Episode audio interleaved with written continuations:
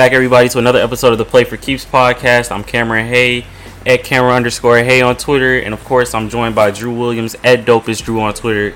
The NBA offseason is in full swing now, and it's fair to say that the NBA has the best offseason, it seems like, out of all the major sports when it comes to drama, action, player oh, movement, sure. anything for of that. I mean, the NBA has like become a, a player movement league, Yeah. like a transaction league in a in a sense. You know, kind of the off season where all the moves are being made. That would be like the most entertaining part, other than like the finals. Yeah. the whole year. And so, of course, this past week the trade moratorium was lifted, so teams were able to start making trades. Of course, the NBA draft happened on Wednesday, and free agency started on Thursday night, Friday morning.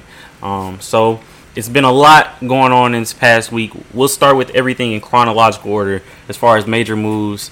Get to talking about who we think won the NBA draft, who we think won free agency or has come out well through free agency so far let's rewind back to last Sunday when the first major trade of the NBA offseason was announced. It was the Los Angeles Lakers trading their starting shooting guard Danny Green and their first round pick in this week's in this past week's draft to the Oklahoma City Thunder for backup point guard Dennis Schroeder who finished second in six man of the year voting this past season. Right. I think that trade was a shocker to everybody. I don't think anybody really saw the Lakers making a deal of that nature for somebody like Schroeder this offseason. How did you feel when you saw the trade go through? Were you surprised that they were able to move Danny Green's contract that easily for somebody of that caliber, or were No, it, it definitely caught me off guard. I mean, I knew they were trying to move off of Danny Green. I mean, 15 mil. yeah, we, we couldn't pay him that, and then the Lakers they, they couldn't afford to pay him that much money. But grabbing a guy like Schroeder and not having to give up, you know, anything really of value. I mean, I know that 28th pick. yeah? You, you, you can get like a flyer at the end of the round. I know they got Kuzma at twenty. The Lakers aren't. Yeah, the Lakers aren't right now in a position where they're going to be looking to play rookies heavy minutes. Yeah. Anyway, so, so, I mean, we got way better value out of trading that for Dennis Schroeder. I, I really like the move for the Lakers. I mean, and obviously Oklahoma, they're like you know selling really low right now. They're just trying to get picks. yeah, they're trying to You know- acquire draft picks and basically start a full rebuild. It looks like. Yeah. And so I agree. The Lakers, if there was one weakness offensively for them this past season, it was the fact that LeBron LeBron was the only guy who could consistently create offense for himself and others in the half court off the bounce. Yeah. Rondo, of course, came on in the playoffs. He was a completely different player than he was in the regular season. Playoff Rondo proved to still be a thing. Yeah. But course, I'm pretty sure the Lakers would want a little bit more stability throughout the regular season and the playoffs from a secondary ball handler and facilitator, as well as a scorer off the bounce. And Schroeder is about as good of a get as you could find for the Lakers for what they need. They needed somebody off the bench in particular as well. Their bench unit really consisted of Rondo, Caruso, Kuzma, and Dwight Howard. That was their team. They didn't. None, nobody in that group is an elite Playmaker. playmaker off the bounce at this stage in their careers. Like Caruso, mainly a cutter, spot up shooter.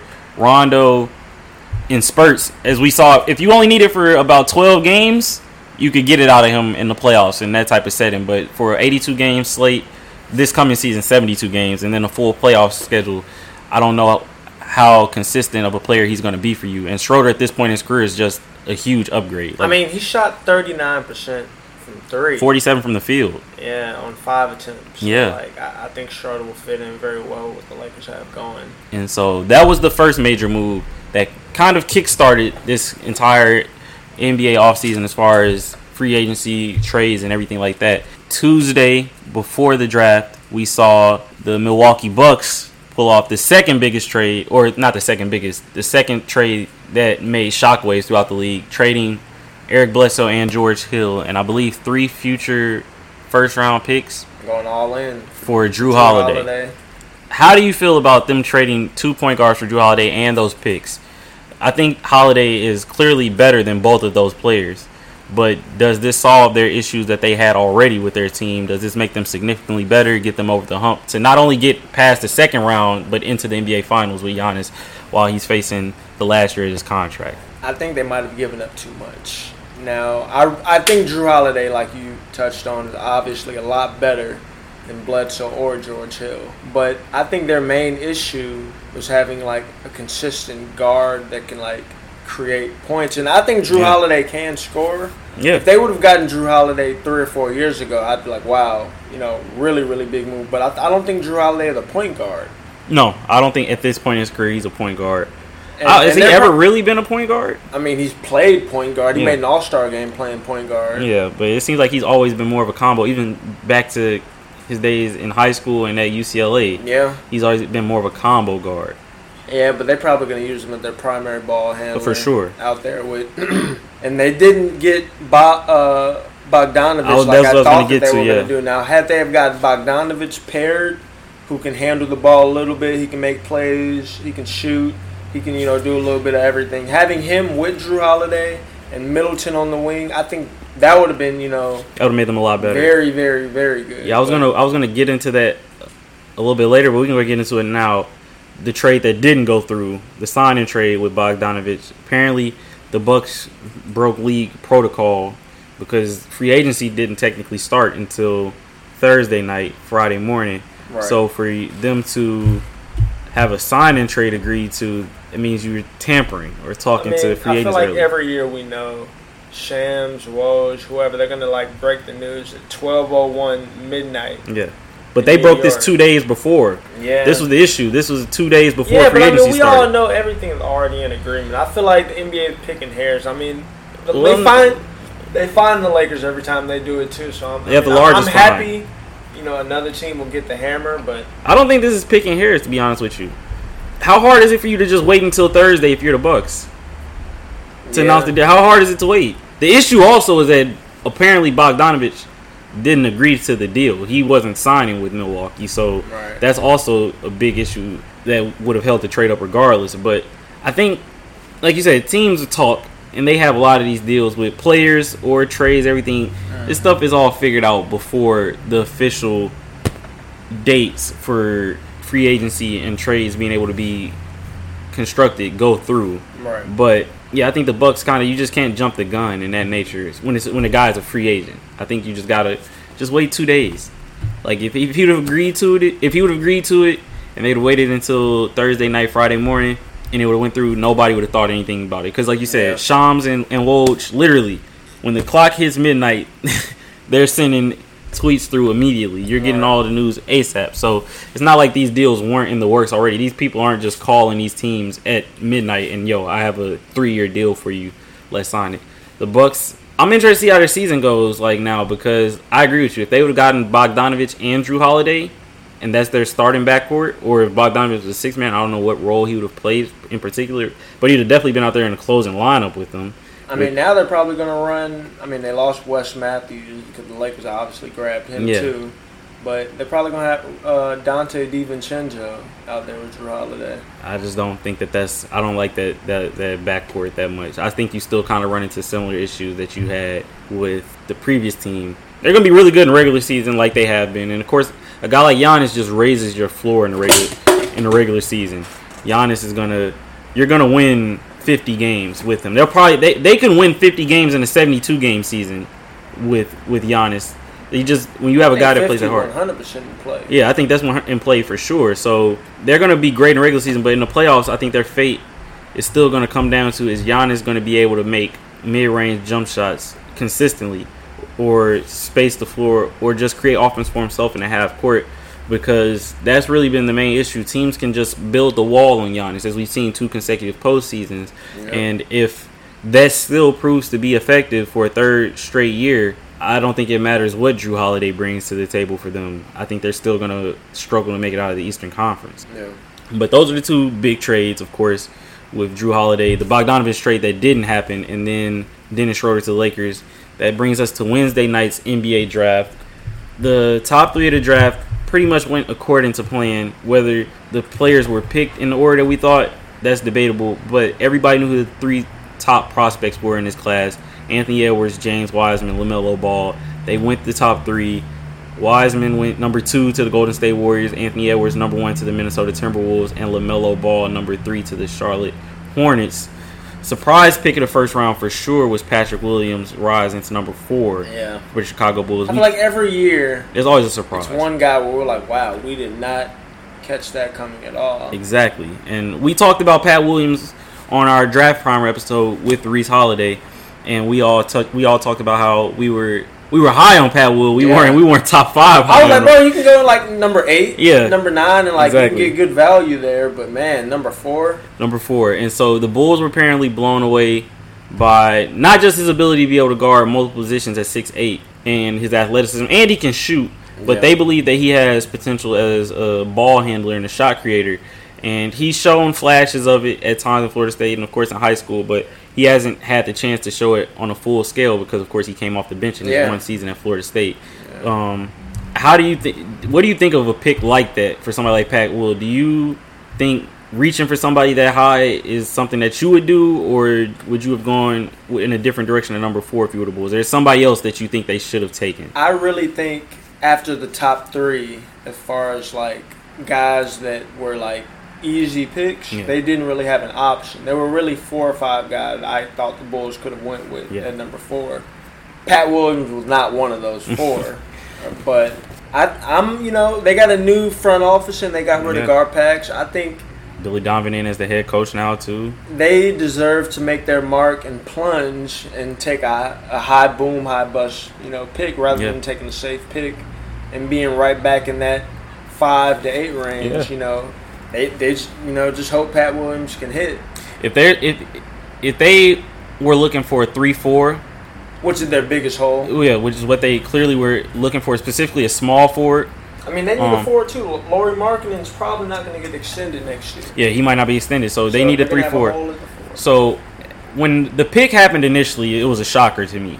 But then when I said and I thought about it, I'm I said on the last episode, the draft primer, I'm a believer in if I'm taking a player in the top five, I'm gonna I might reach for a guy who I think has a high ceiling, then re, then take a safe guy. And I think if it came down to them needing a three four, the options had to be, let's just say Pat Williams and Obi Toppin. Or, or dingy. Uh, Or yeah, five, uh, yeah, the guy from Israel. So if they believe that Pat Williams has the highest ceiling and is going to be the best player if he reaches his ceiling, I'm not opposed to making the selection. The Bulls likely aren't going to be in the playoffs again next year. Nope. They're they're, they're probably not going to be a playoff team again this year. So reaching for Pat Will, if he hits, you look like geniuses. And like you said, there, it's a whole new front office and regime in the in the front office for them. Plant your flag. you Exactly. know? Ma- Make a pick that you could stand on. Exactly, and in a in a draft class that is has been maligned for not having quote unquote high end star power, and like last year's draft with Zion Williamson and Ja Morant. Right. Um, at number four, go ahead and take take a risk. yeah. You didn't get the number one pick. You didn't get the number two pick. You didn't get the number three pick. If this draft is seen as a three player draft. Or a, or a draft where the top three guys are in another tier from the rest of the class, I don't think you have anything to lose Yep. at with taking a guy like Pat Will number four. Like you said, if he hits, they look like geniuses, and he fills a position of need for them as well. If he doesn't hit, like I said, the Bulls aren't going to be in the playoffs next year anyway. Probably. Um, Lauri Markin, we don't know what his future holds. We we don't know what Wendell Carter's future holds. We, I I feel like it We know for sure Otto Porter ain't gonna be there next year. Exactly. Otto Porter is his last year on the team. We, I, we, do we know how long Zach LaVine is going to be there? His name has been floated around in trade rumors for a year now. It It's a seems very like attractive contract. exactly. Only 19 mil a year. He, he'll probably get moved. I think. And so I think the only player that I on the roster currently that I think is a part of their long term plans as of right now is Coby White, eh, who they drafted last year. Yeah. But then again, he was not drafted by this front office, this pe- this group that's in the front office now. Coby showed a lot of flashes in his rookie year, but if they aren't in love with him, there's no reason to believe that they won't move him if they can find something that they think is better for the franchise. Yeah. So this is the first move that this group has made besides hiring Billy Donovan as the head coach. So I like it. I I think it could pay off in a major way, and if if they fall on their face, I don't think there's really that much consequence for it. None. This wasn't. It only comes back to bite them if somebody who goes directly behind Pat Williams in number five, six, or seven in that range ends up becoming a bona fide All Star. And number five pick was Isaac Okoro to the um, The the, the Cleveland Cavaliers. Big O went number six to the Atlanta Hawks. and number seven was Killian Hayes to the Detroit Pistons. So that's the only way I think that you can lose in this situation if you're the Pistons. If somebody that went outside the top ten or later in the first round becomes a star, you can't hold that on misses. exactly. Everybody like. Donovan Mitchell, Exactly. like that. So And or Bam. Bam Adebayo, somebody like that, exactly. So I, I'm a fan of it.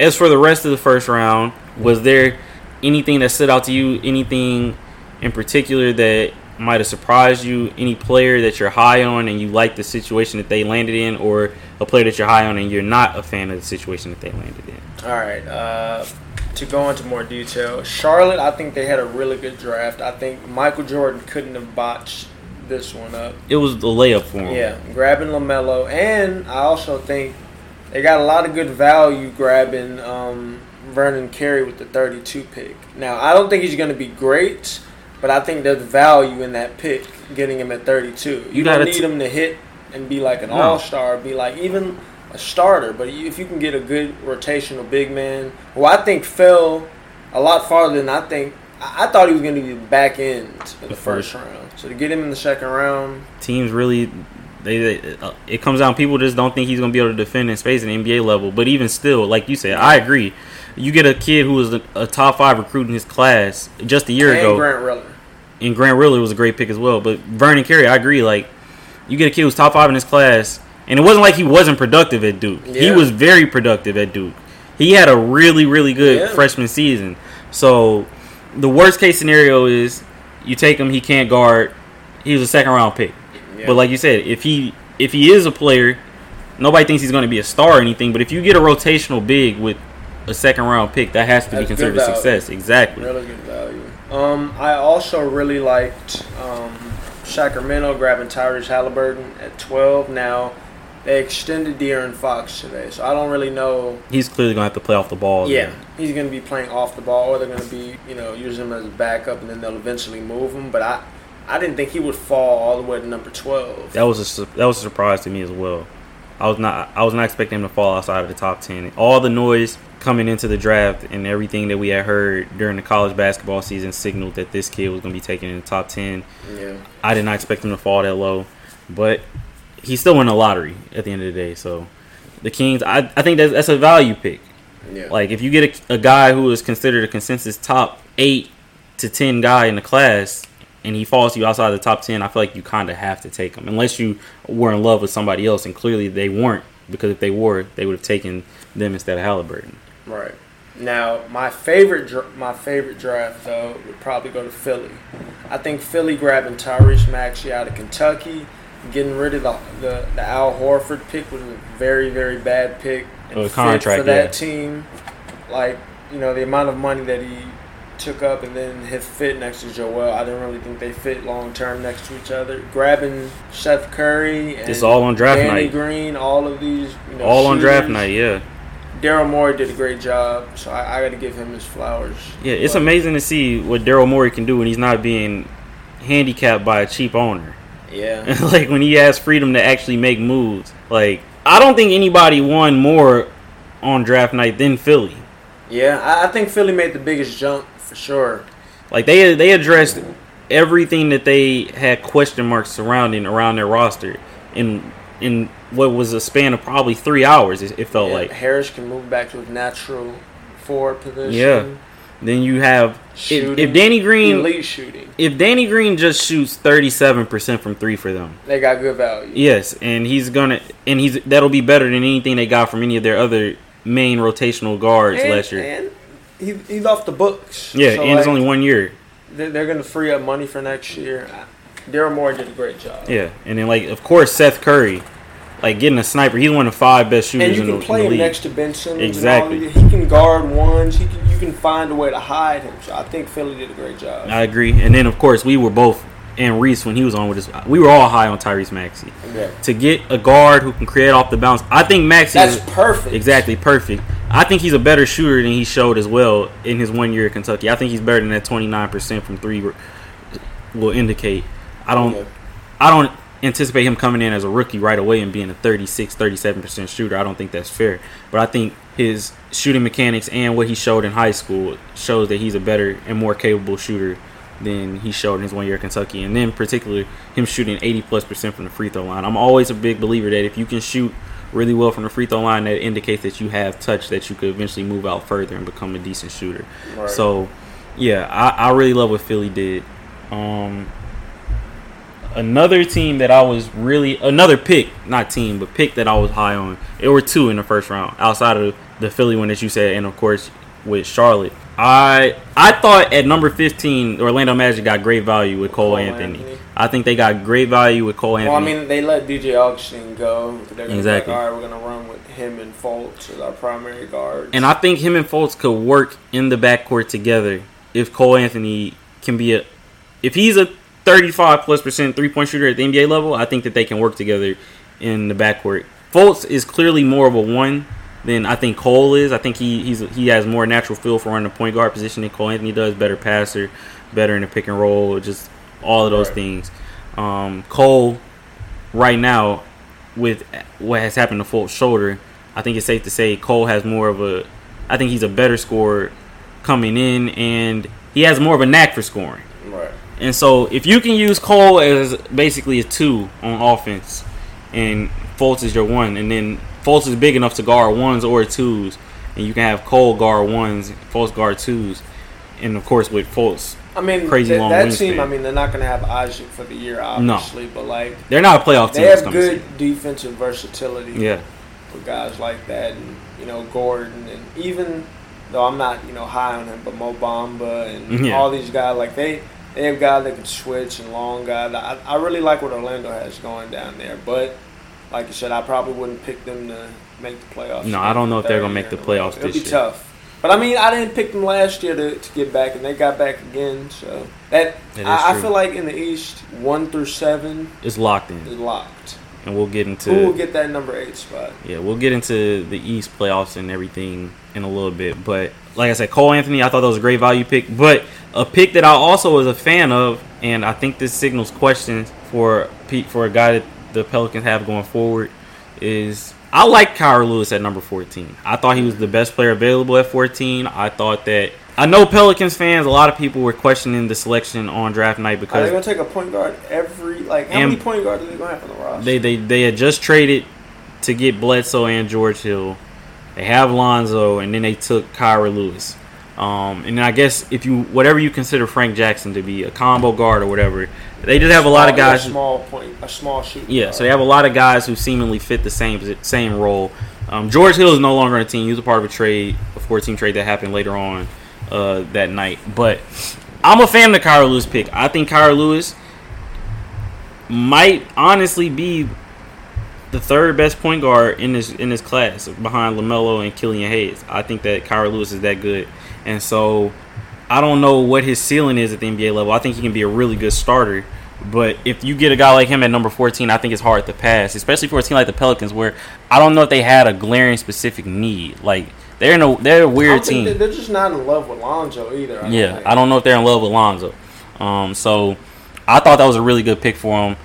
Is blazing fast, speed is incredible, great passer, both hands, really good in transition, can score in the half court, and I believe he was the second youngest player in the draft behind um, LaMelo. Ball. So I think that you you get great value with Kira Lewis at number 14 with that pick.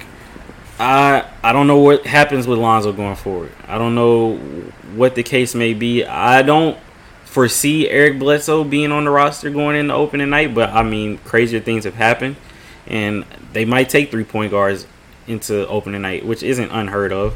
But The thing about Lonzo is he can guard multiple positions. Yeah. I, I guess. but you cannot play him and Bledsoe together at all. Oh, of course not. So like But they may just keep them and stagger, and I, I don't know how they'll do it. I don't think Bledsoe can't. You can't. He he's not a reserve at this point. He's still a starter for sure in the NBA. So I mean, his price tag for sure says he's a starter, and I think he averaged like 15 points last season. You're not gonna. Be, you can't put a guy who averaged 15 on a 60 win team on the bench Yeah. if you're the Pelicans. so you're gonna put Lonzo on the bench? That's what I'm saying. Like where, I don't know what the future for Lonzo they they have some things to sort I think out. Lonzo will probably end up taking a qualifying offer next year, and then he'll probably just be an unrestricted free agent and probably find a new team that can fit what he wants to do rather than a trade partner. Because I feel like they're just not going to find anybody that's going to trade for him. Yeah, like what is his value? I don't know if you can get fair value for Lonzo at this point. You won't get your value back. You you take the AD trade and go, all right, we got two two top picks. We traded the number four pick for two picks, and we got Brandon Ingram. Who's turned into an All Star best player? We made out the best that we, we po- Yeah. possibly could.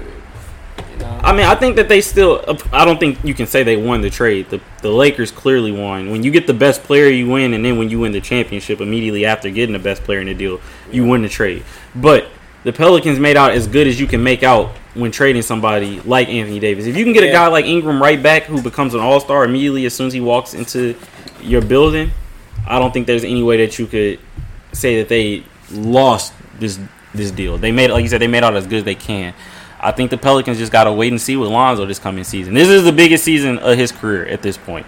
Um, he lost a lot of money, I believe, in the bubble in that eight game stretch. Before the bubble, I thought, you know what, he can maybe get a contract, you know, in the range of um, uh, Dejounte Murray. Yeah. I thought, you know, in that range. I thought so too.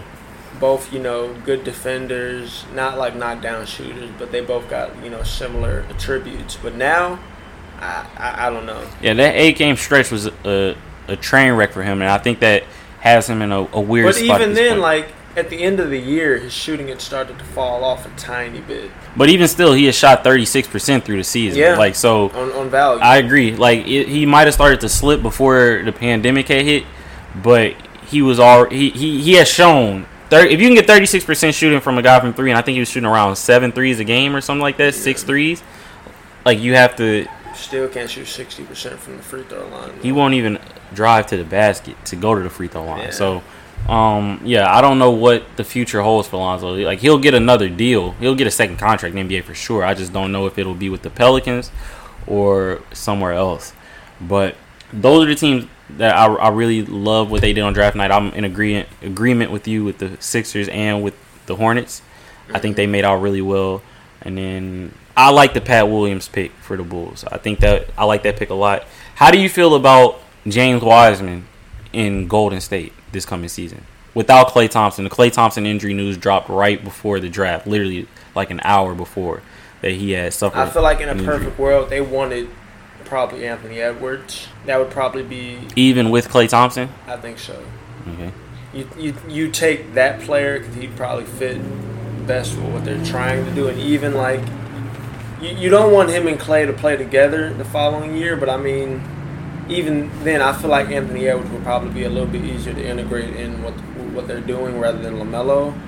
But with Wiseman, I feel like they were kind of like, all right, we already committed. We're gonna take Wiseman, Yeah. and then Klay got hurt that day, and they're like, well, we committed. We're gonna, you know, not let one thing, you know, change the trajectory of what we're doing. And, you know, later they came out and said Klay possibly could come back. No, now we know it's a torn Achilles, so he's not playing Yeah. this year. But but they said it's not a, a completely torn. Like it's not as, severe. If they try to play him this season, No, well, I think they're just saying like it's not as bad as the standard. Achilles well, yeah, it probably isn't. But oh, how long is he still going to be out? How long do you think? question. Yeah, so That's a really good question. I wouldn't rush him back. he would not play this season if I was. I don't think he can. him. I wouldn't rush him back, but I Well, like- mean, So, but I I like the Wiseman pick. I think he clearly feels what they had as their biggest position of need was the center position for them. yeah. Um, when the Klay Thompson injury happened, of course, people were panicking, thinking that they were thin at the shooting guard wing position.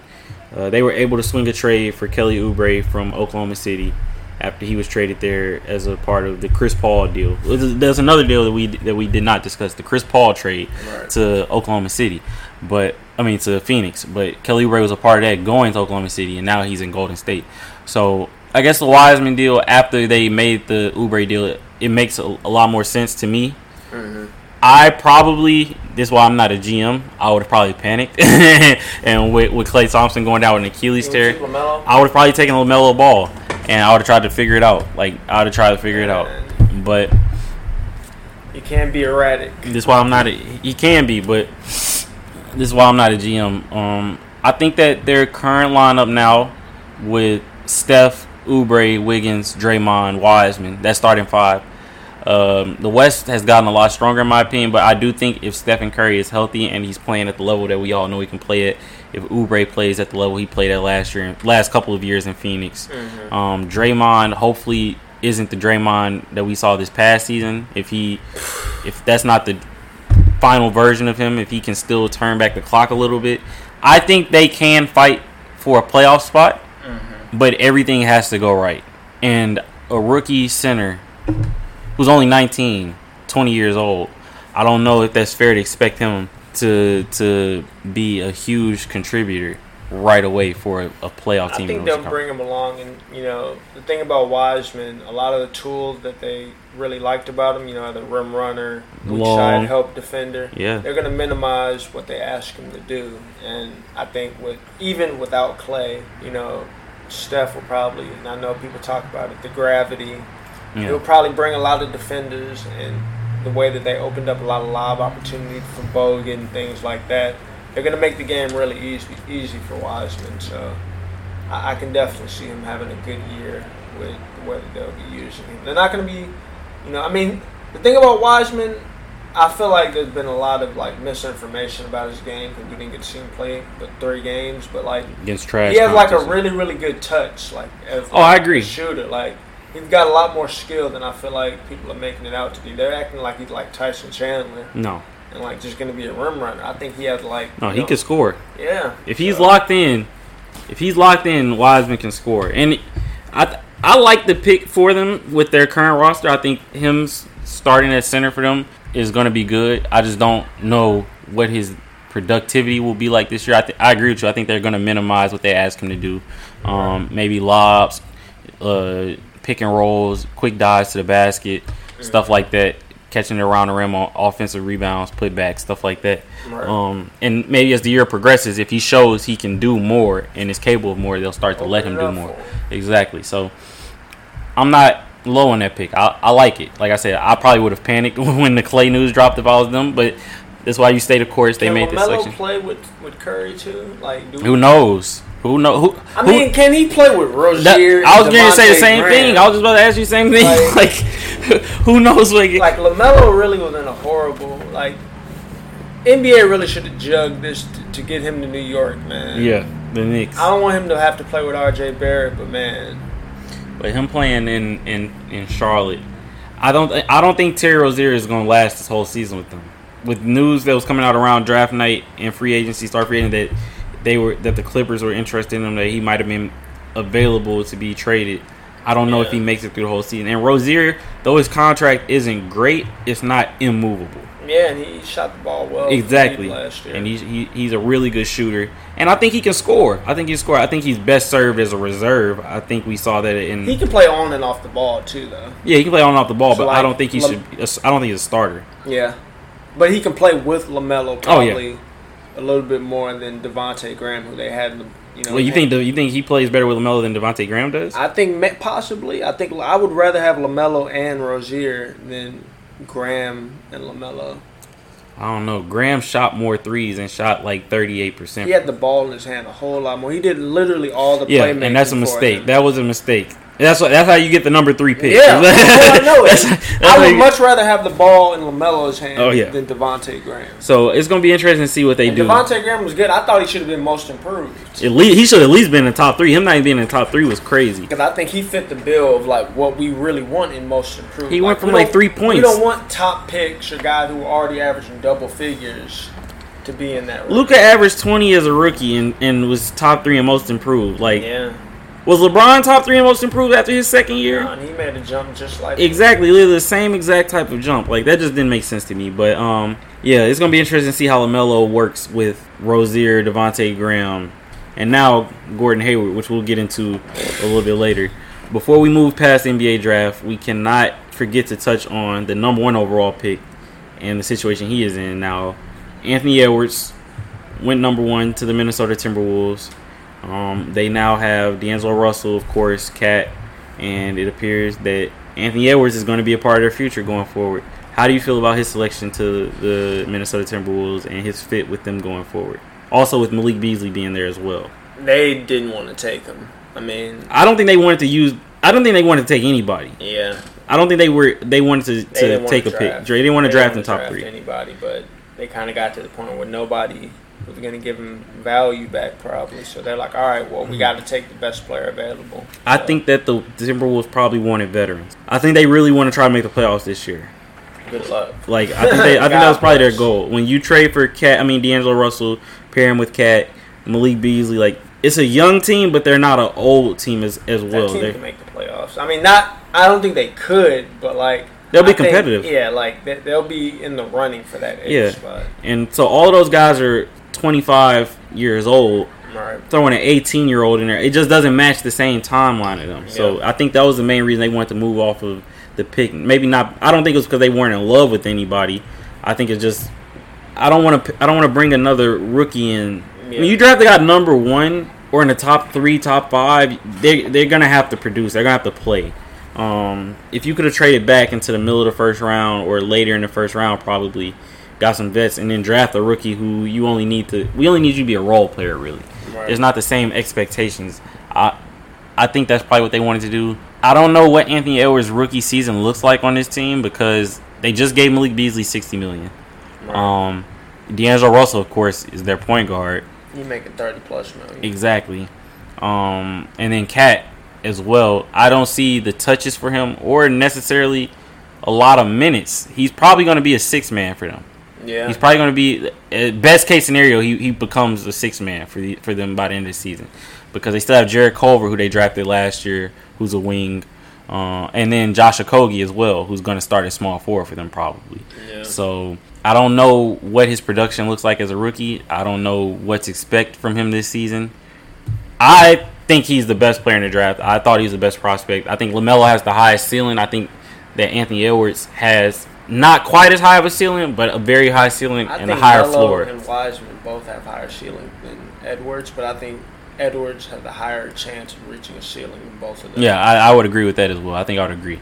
And so it's just gonna be interesting to see what, what he does this year as a rookie. I, I don't think if I had to bet money right now, I probably wouldn't bet on him averaging double digit points just because it's so many guys that play the same position as him who are gonna have the ball in their hands. Yeah. Now if he comes in day one and he's just that guy in training camp and he's that guy, hey, then they hit a home run with that pick. Yeah. Because Malik Beasley was averaging like 20 points for them after they traded for him, and Beasley's been a rotation player on the Nuggets, who are a playoff team Right. before he got traded.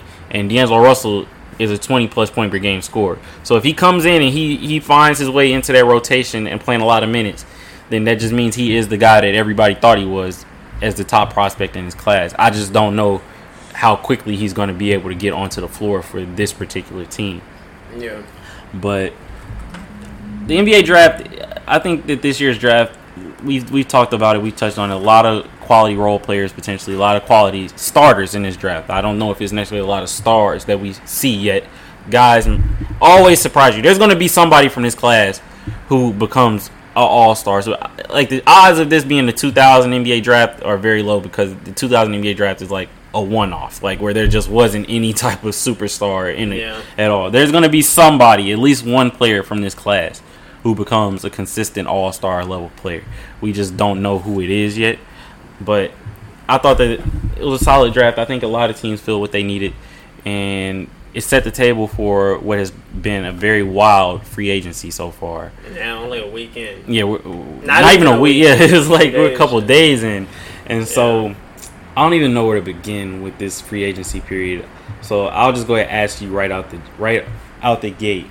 What was the most surprising thing that's happened in the past 48 hours of free agency that you just did not see coming that caught you off guard, floored you?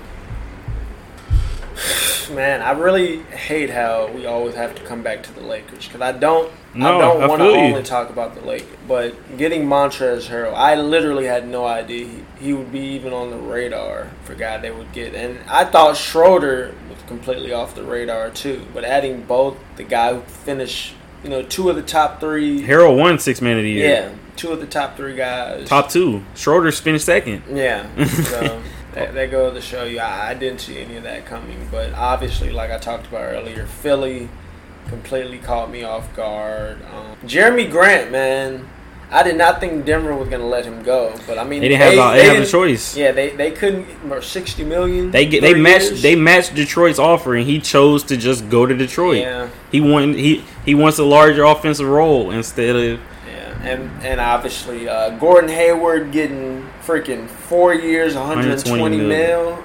Like Michael Jordan, I love that man, but they need to take that team. Before we get into Gordon Hayward, before we go, let's let's rewind. Let's rewind. Let's go back to Trez. We can address all of these piece by piece. Let's rewind. So, I agree with you. I think that if you had to poll NBA fans, the Montrez Harrell to the Lakers signing has to be the stunner of the offseason so far. sure. Because one, he was on the Clippers last year. Two, there was no signs of him even being on the Lakers' radar. There was n- no. I thought he would like get cashed out by Charlotte. Yeah, I I thought somebody. the money that they Exactly. gave to Gordon Hayward, they give to him. I thought somebody was going to give him a deal. We he didn't play great in the bubble, but I think a lot of that was not his fault. The Clippers were asking him to guard Nikola Jokic. That's like he's not. He can't do He that. can he he can try it hard he Exactly. He's not gonna be able to guard that him. at six foot seven. That's not fair to ask him to do. And so he was put in a bad situation in the playoffs, in my opinion. And it was just a bad matchup with him in with Dallas as well. Happened to guard Porzingis before Porzingis got hurt. Yeah. And so I think that that kind of hurt his value going into free agency this year, which is why you see he, he took a two year, $19 million deal with the Lakers um, with a player option for the second year. But that was a shocker. And I think the Lakers, like you said, we, we, we talk about them a lot. But for what when you have LeBron James on your team and you're the reigning champs, you're going to get talked about. And Yeah. you're the Lakers, period. They could be garbage. They're going to be talked about. Yeah. And so for them to add Harrell to their team with Schroeder, of course, you you like you said earlier, they also were able to sign Wes Matthews for the biannual exception for three million dollars to turn basically Danny Green into Wes Matthews, similar similar level players. I think Wes Matthews is probably a better defender at this point in his career, especially against bigger wings.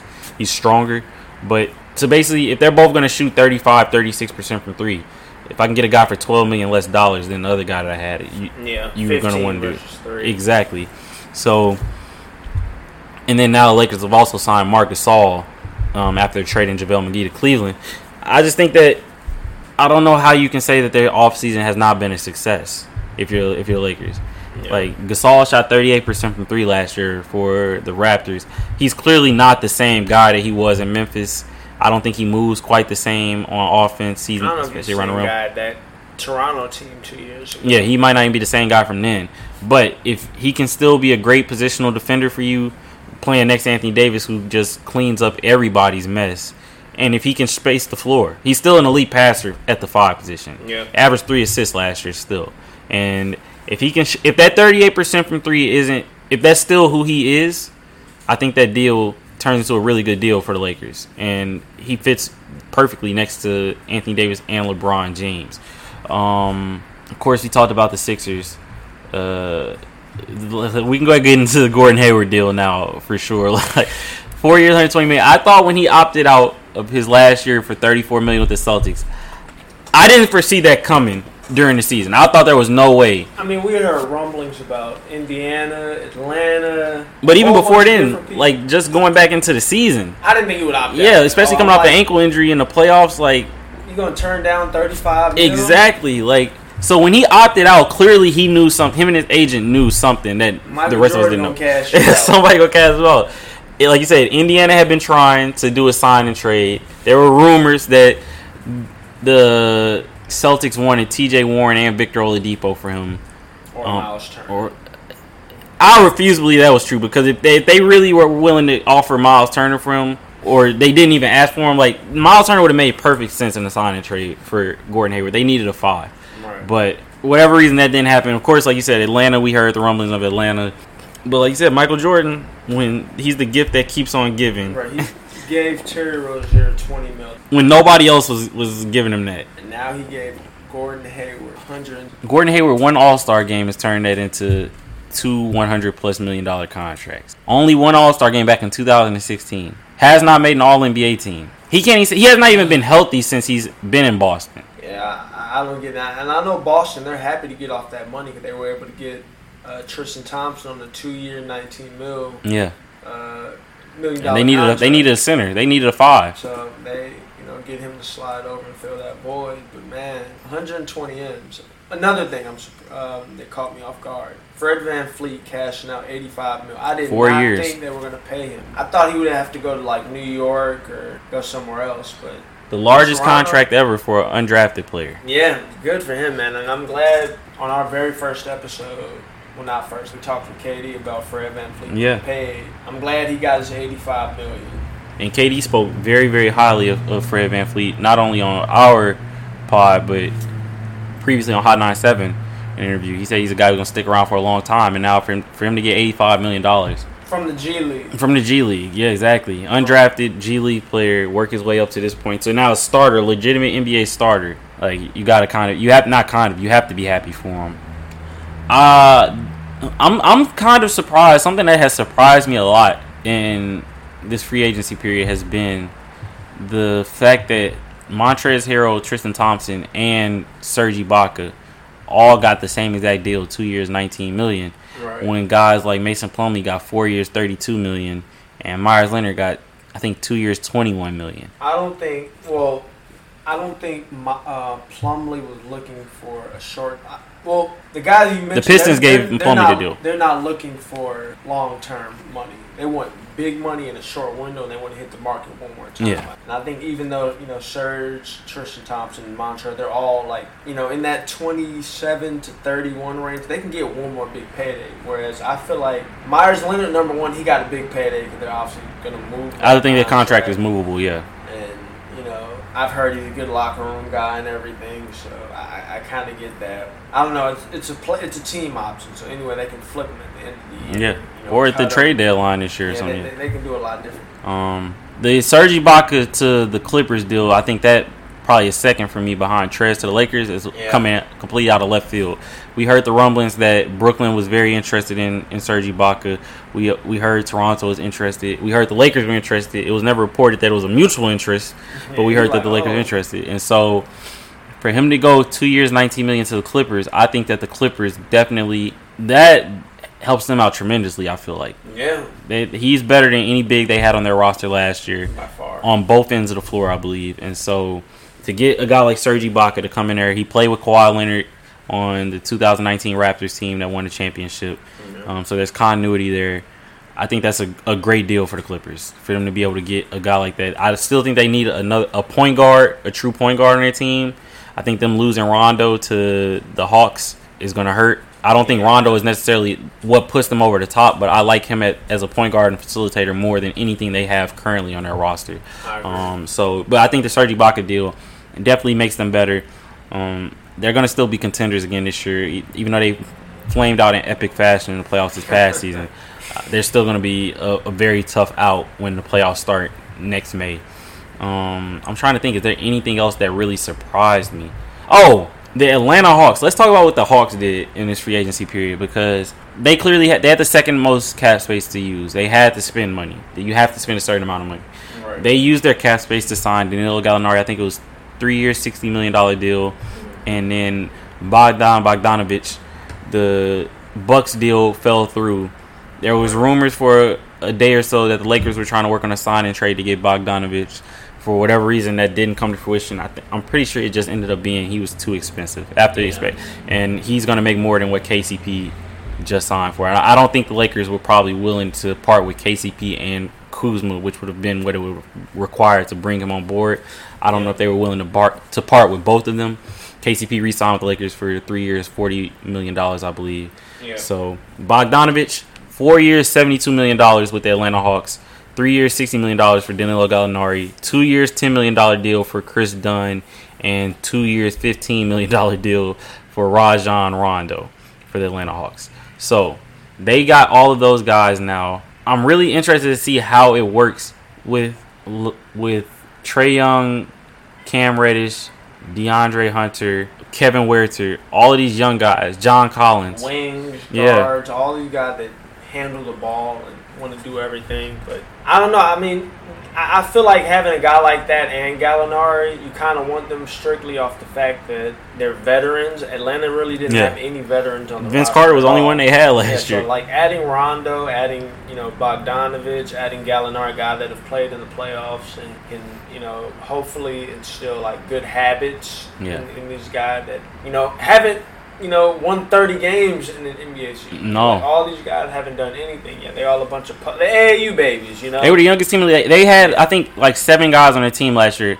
that were on their rookie deals. yeah. And so, that, that, that goes to show you they, they definitely needed to add veteran leadership. So I, I, like the picks. I like all three of the, the signings. the, the signings. You said all three. You don't. You I don't mean, like Kris Dunn. you don't like the Kris I- Dunn no, sign. I'm not. I'm not going to acknowledge Kris Dunn. so yeah, I like I like all of the signings on paper. Like it's huge talent upgrade. I think they're gonna have a chance to finally break the 30 win threshold. I don't think they're a legitimate playoff team yet, like some people have started I, I to say. think they, they would be in the mix for that eight seed. I think they'll be, they'll probably be in they're the new play in tournament and everything that happens for the eight seed, seven, eight seeds in the Yeah. playoff. If they're if they're close enough, they'll probably be in the running. I just worry about signing guys like Gallinari and Bogdanovic, and you potentially stunt the growth of guys like Cam Reddish on the team. Yeah, I, I do think that's a real issue because I feel like Cam Reddish, a guy who you and I are both really high on. I wasn't as high on coming into the year, but watching him every year, if you look at it, Every month he got better. Better every month, Yeah, and I feel like having a guy like that, you would want him to slip into the starting spot at that you know two or three spot, and having Bogdanovic, Huerter, and um, DeAndre Hunter, like. Having all these guys all competing for minutes, I, I don't know if it's a good move. yeah. Like I, it's just gonna be interesting to see how it plays out for them. It's all like people talk about there's only one ball when referring to like superstar teams, multiple superstars, but I think that also plays a role with young teams as well, with guys who are trying to like establish themselves in the league. Trae Young is a high usage player. I think all of this, this these new vets and everything, they're gonna make life easier on him. Yeah. But we'll see. Um, I think the Hawks are going to be better for sure. I just wonder if it comes at the expense of a guy like Cam Reddish, a guy like yeah, I mean, like I said, I, I like the picks. I think they are good veterans. These Yeah. are good guys you want in your locker, man. They're only, you know, five guys that court at one time. So I wonder how they're going to go about it. Lloyd uh, Lloyd Pierce is their coach, right? yeah, Lloyd Pierce is yeah, the he- head coach. got a full. So the Hawks, of course, I think it's safe to say they've had a great free agency. Something else that's been a big story so far in the first couple of days of free agency has been the 2017 draft class. Guys like De'Aaron Fox, Donovan Mitchell, and Tatum. Jayson Tatum have seen generational wealth come, come into their Yeah. life in the past 24 hours.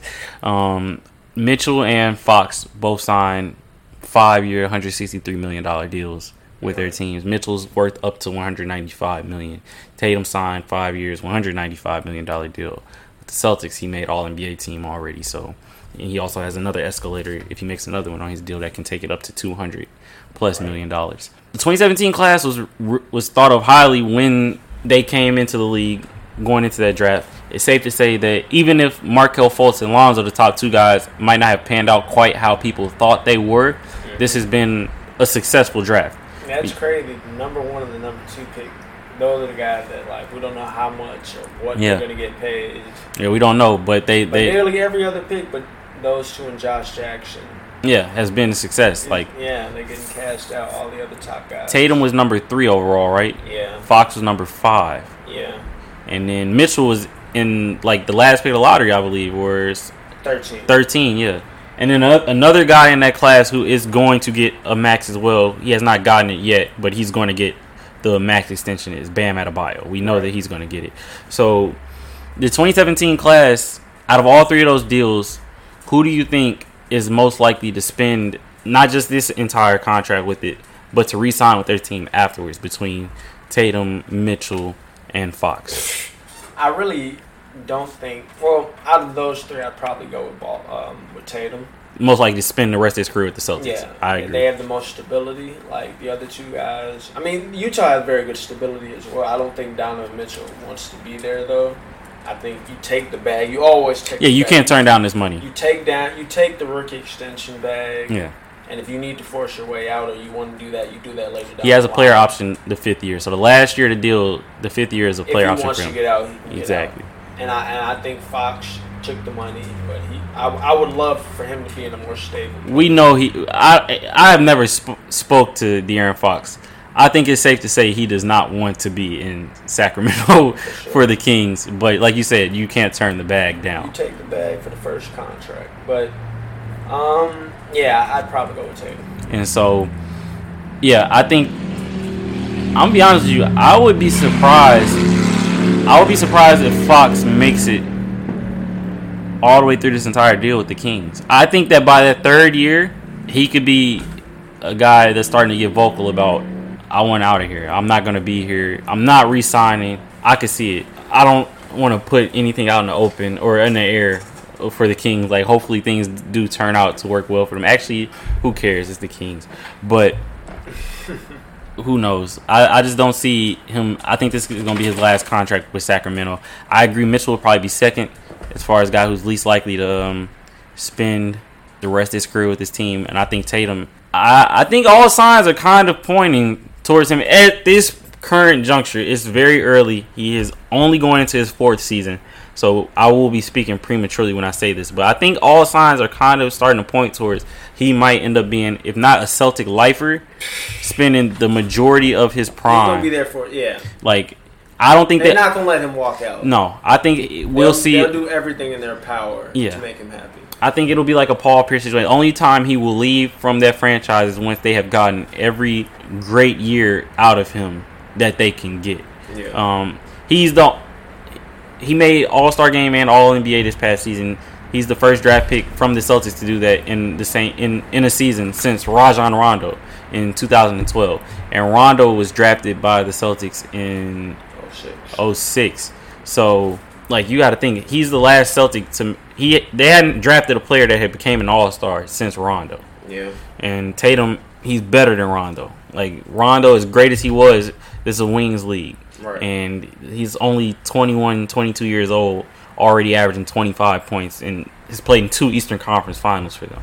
Yeah. So I think all signs are pointing to they're not going to let him leave once he this deal is is up, this five years or whatever, or if he opts out after four years to get another deal, they're going to max him out again. And I think it's safe to say, barring him just wanting to leave Boston, and we don't have any signs of that yet, he's going to probably spend nine to ten seasons for sure Yeah. with the Celtics. Um, before we we go ahead and close this out with all of the deals that have happened, all of the new moves that have gone down in the last 24 hours, 36 hours. How do you look at the NBA landscape coming in this season? Who do you think got significantly better? Who do you think might have slipped a little bit? Is there any shift in NBA hierarchy for you coming in this season? Uh, I mean, the Lakers got significantly better. I think. I agree. Adding, you know, very good scorer. I think the Clippers got better, adding Serge Ibaka. I think he's better, like we talked about, better than any big they had on the roster. Now they may not get the the value like in pure numbers that they got out of Montrezl Harrell, but I think as far as like having a shooter or better rim protector guy that they can throw on AD. Now nobody can guard, you know, AD and No. you know slow him down, but he can probably you know make it as difficult as And for a guy like Jokic as well. yeah.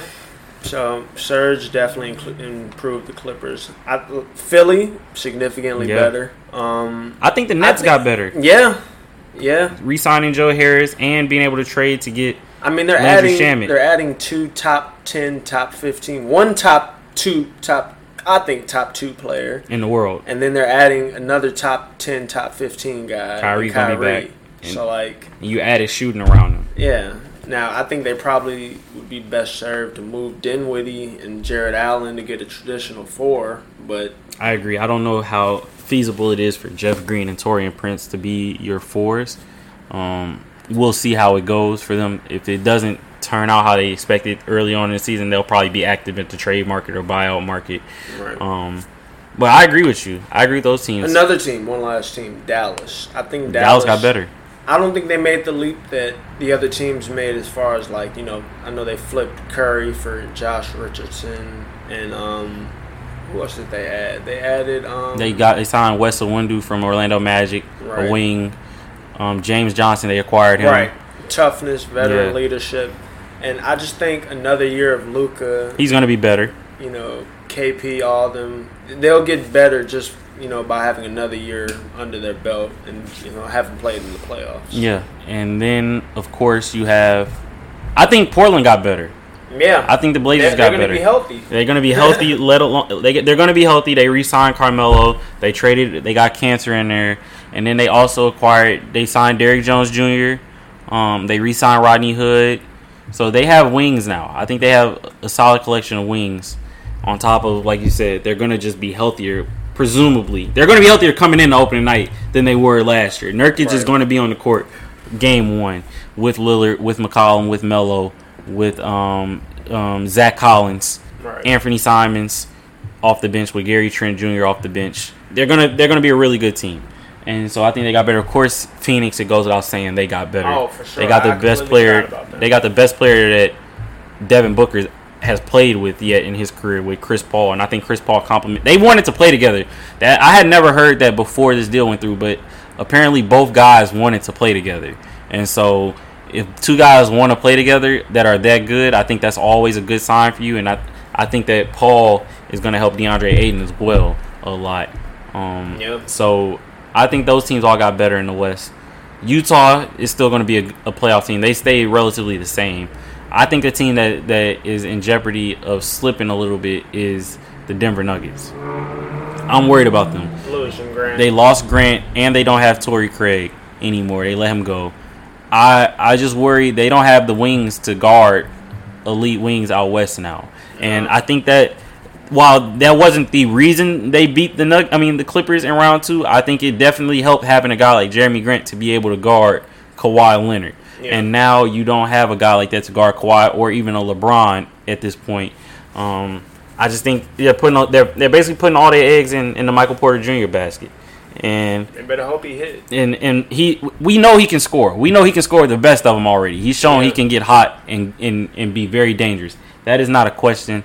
He has to get better defensively. If he gets better defensively and he can guard, then they'll look like geniuses. But if he can't, then I, I foresee them potentially being a round one out next year in the playoffs, if depending on who the matchup is. So I think that's going to be. I mean, you never. What if Jamal Murray made the leap? if that's who he really is Like, that we saw yeah, in the boat. Like maybe. What if Jamal Murray makes that? Remember the leap that Steph made in 2015? Yeah. Like he just became a different player. Jamal Murray may be making that leap. You know, at 24, He got to become an all star. Is he even 24? 23. Yeah, like he got to become an all star. But I mean, if he if that's really Jamal Murray, then it, it having him and Jokic it can mask a lot of your flaws. But you're gonna have to get stops at some point. Yeah. Like like if you look at their starting lineup now, I mean, they brought back Paul Millsap, who ain't gonna guard anybody, but Yeah. he's gonna be in position. But he's if you get him in space, like he's not stopping anybody. Yeah. Their starting lineup is gonna be Murray, Gary Harris, uh, who is a really good defender, Michael Porter Jr., Millsap. can you play Michael Porter Jr. at the three, bro? I don't think you, you can't play him at the four.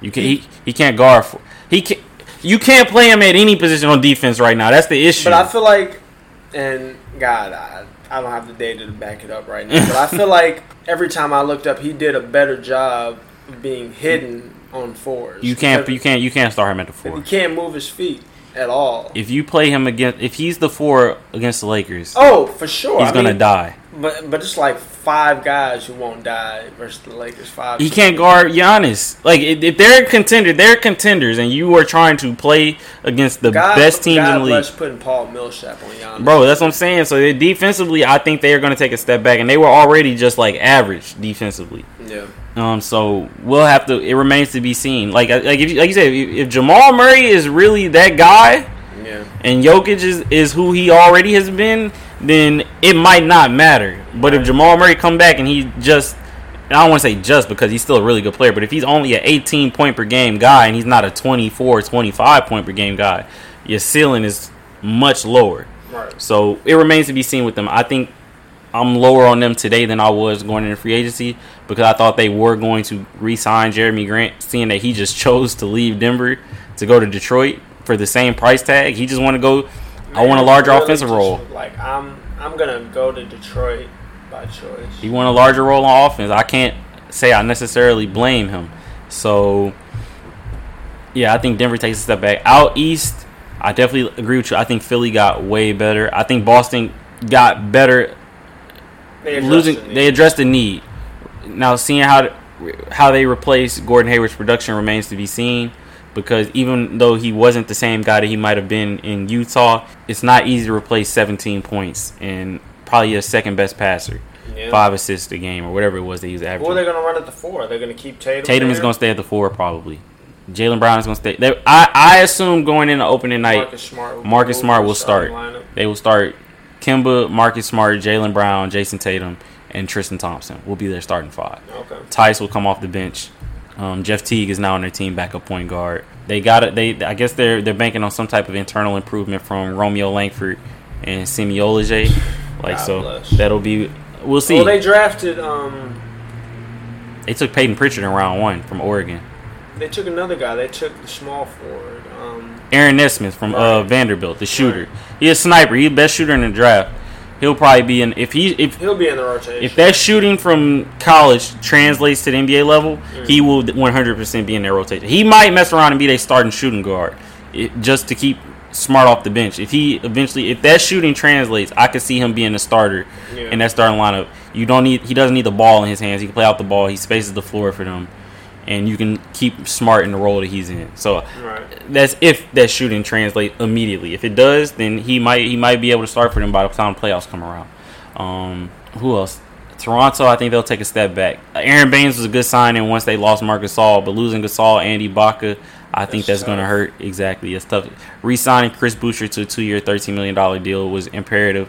And I like Boucher a lot, but you, it just remains to be seen. These guys getting, they're to have to play larger roles now than they had before. Like we'll see how Boucher is in starters minutes, and Aron Baynes is, is a very good rotational big, but it remains to be seen. I think Brooklyn got better, of course. Um, Indiana's still the same, relatively the same. I think Miami got better. Adding Avery Bradley was a was a, a good signing for them. You, you I I don't think you can ever really go wrong with having another guard who can really guard other teams' guards and can make open shots, can score. I think that's a good signing for them. So Probably mean they're moving off of Kendrick Nunn. I know they were Yeah. trying to move him on draft night and couldn't find anybody to take. Yeah, Kendrick Nunn is probably he's pro- he was already expendable after his run in the bowl, but he definitely is expendable now. I don't think they'll necessarily need his scoring next year. If you think Tyler Herro's going to make another jump, if the Herro that we got in the playoffs is the Herro that they get next season, you kind of don't need Kendrick Nunn, especially with Right. Goran Dragic, Jimmy Butler, Bam Adebayo. You got enough scoring as it is with those guys. So, and then of course Avery Bradley can give you eight to, t- to twelve points a night, wherever it might be.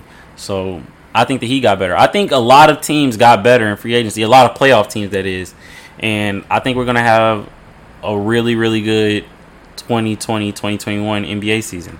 I like the position a lot of teams are in. I would agree with you. I think the Lakers, ha- being the reigning champs and making the additions that they made, they are the clear favorites right now, in my opinion. Mm-hmm. When you have, we were talking about Murray and Jokic, how they can mask your flaws and raise your raise your floor, give you a larger margin of error. If that's who Murray is, there's no duo in the league that gives you a wider margin of error right now than LeBron James and Anthony Davis. Yeah.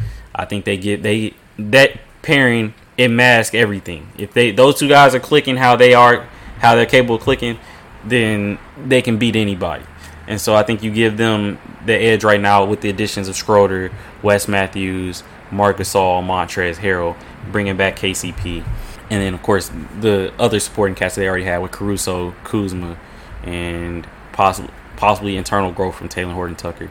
But I, I don't think that it's it's a stretch to say that a team like the Sixers should be looked at as a favorite potentially after the moves that they made. Of course, it seems like every year now we say the Sixers should be seen as a favorite, but I like their roster a lot more today than I like their roster going into opening night last season. Um, Brooklyn, of course, if Kevin Durant is Kevin Durant still, that's what it comes down to pretty much. More than anything, people can say they don't have def- defenders, they don't have a forward. If Kevin Durant is still Kevin Durant and they have Kyrie Irving next to him, it's going to be hard to beat them in a seven game series out Yeah, east. nobody will like. They'll have two of the top three players in. Just about every series that they play. Yeah, Like if they play Milwaukee, I think Kyrie's better than Khris Middleton, mm-hmm. and we know KD and Giannis are the two best guys. If they play Philly, that might be one. Like it depends on how you view Ben Simmons, what prism you view, you view him in. right. But that that they'll have two of the four best players at worst. They play Miami, they're gonna have two of the top three guys in that series. Boston, they'll probably have two of the top three guys in that series. Yeah. KD, Tatum, Kyrie, those are the three best players in that series, probably. So yeah, they're gonna have a huge advantage out east, and like you said, adding the shooting that they have I around mean, them. the, the only thing they'll have a rookie coach. Steve Nash and Amar'e Stoudemire. Yeah, we'll, we'll, we'll have to see what they do and how they run the. I'm, I'm, I'm wondering how they're gonna play. Rookie coaches have won, well, not rookie, new coaches on new teams have won the championship like the last four, I believe, or last three, Yeah. last three or four.